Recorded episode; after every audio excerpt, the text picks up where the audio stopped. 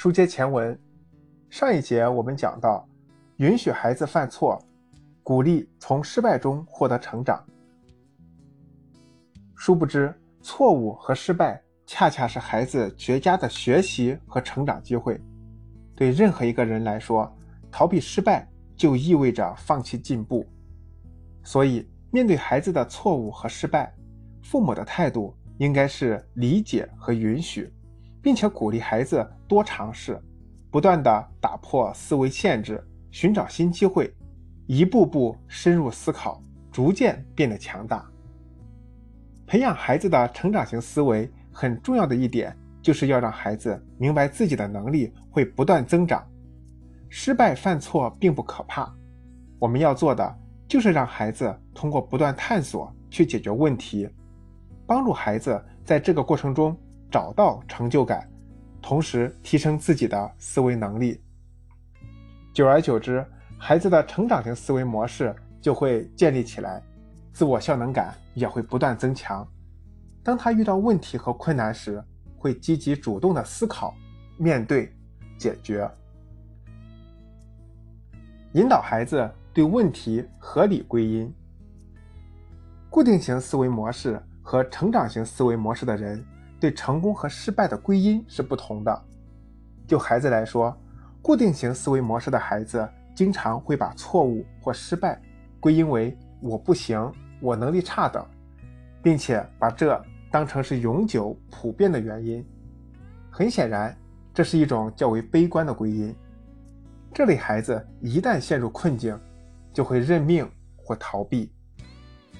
与固定型思维模式孩子的做法。正好相反，成长型思维模式的孩子，即使遇到挫折、失败，也会把它们归因为一个暂时、特定的原因，并且认为这些挫折、失败都是暂时的。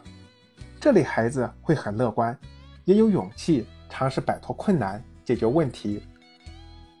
所以，德韦克强调，父母要引导孩子合理的对问题进行归因。并教会孩子运用 yet，也就是告诉孩子，虽然你现在没有做好，但这只是暂时的。通过努力，你一定能够达到目标。不能让孩子产生“我永远不行”的念头。第三，学会改变自己的想法和言语。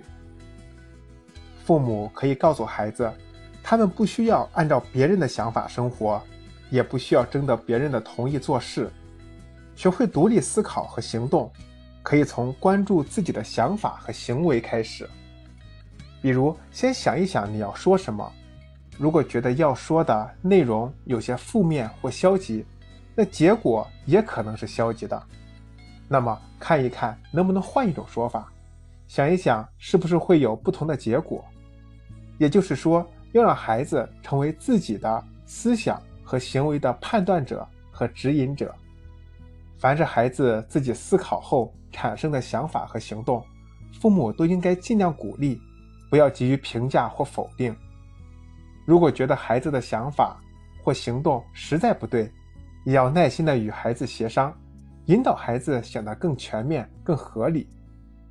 我们发现，积极心理学的原则更容易让孩子培养成长型思维。